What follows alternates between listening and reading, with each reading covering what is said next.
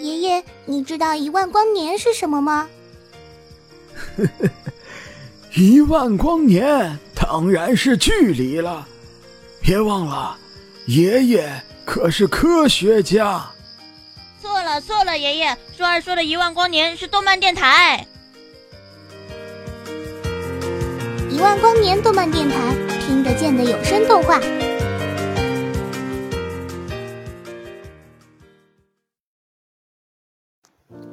大家好，这里是一万光年动漫电台，我是主播清欢。今天要和大家聊的是《追逐星星的孩子》这部动漫。你还记得那个童话故事吗？传说人死之后，灵魂就会变成天上的星星。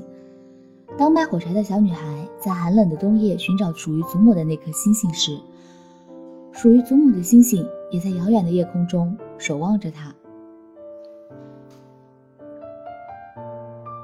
希望你能好好活下去，这是我最后的祝福。那个像星星一样明亮温暖的少年，望着明日菜远去的背影，许下了最后的心愿。也许是偶然的缘分，也许是冥冥之中的注定，有些人未曾相遇，便已相知。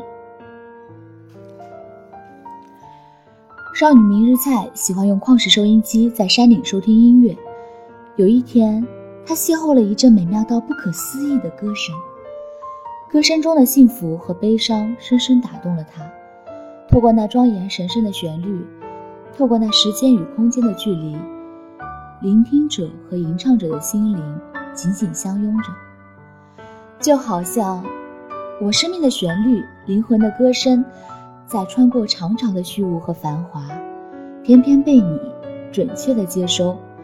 我的悲伤、幸福，你都能感受到；你的寂寞、孤单，我也明白。是否这就是人们所说的心心相印？我感受着异世界少年顺和少女明日菜之间的悸动，突然想起一句关于寂寞的歌词：即使周围有很多人，还是感觉一个人。明日菜和顺，他们都各自有着亲人朋友。却各自都寂寞地生活着，直到彼此相遇，两颗寂寞的心才终于在彼此的光芒中感受到了温暖和明亮。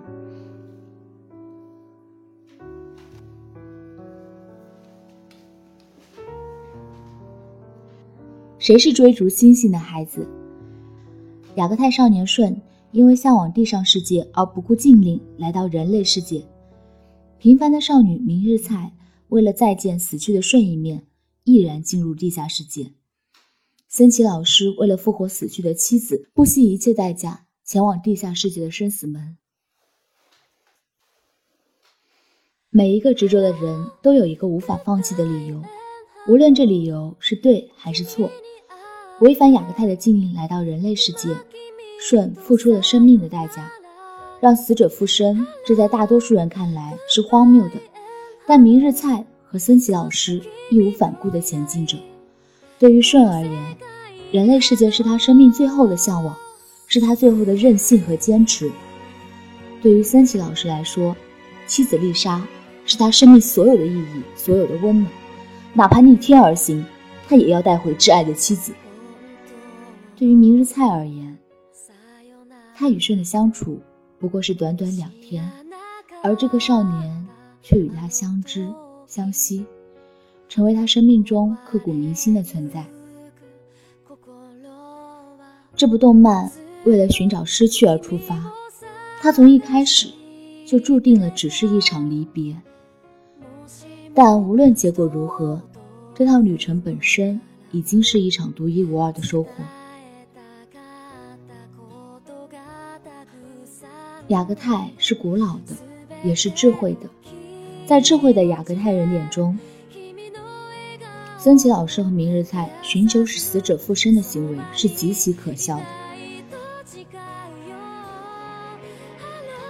他们不懂人类为什么不能坦然面对无法改变的生死，他们不懂人类为什么不能明白生命存在与消逝的意义，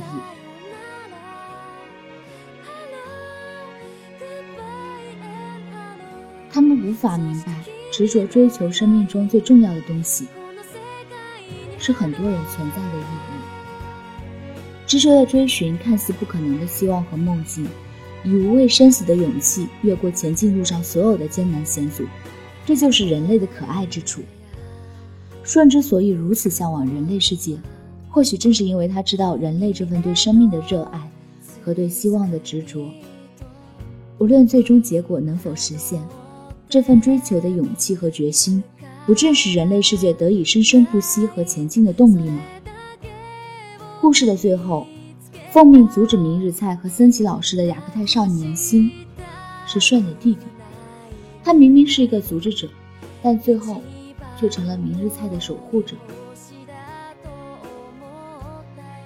明日菜和森崎老师最终接受了爱人死亡这一事实。他们付出了沉重的代价，但最重要的是，他们终于明白一件事：死去的人并不是真的永远消失了，而是以另一种方式活在生者的心中。死去的人固然无法再回来，但活着的人还是要继续坚强的活下去，带着失去活下去。这是神对人类的诅咒，也是神对人类的祝福。如果你在思念某一个人的时候，你就抬头看看天空吧，也许你会发现，那些离去的人变成了天上的星星，正在遥远的地方守护着你。本期节目就到此结束了，感谢各位年糕听众们的收听，我是清欢，我们下期节目再见。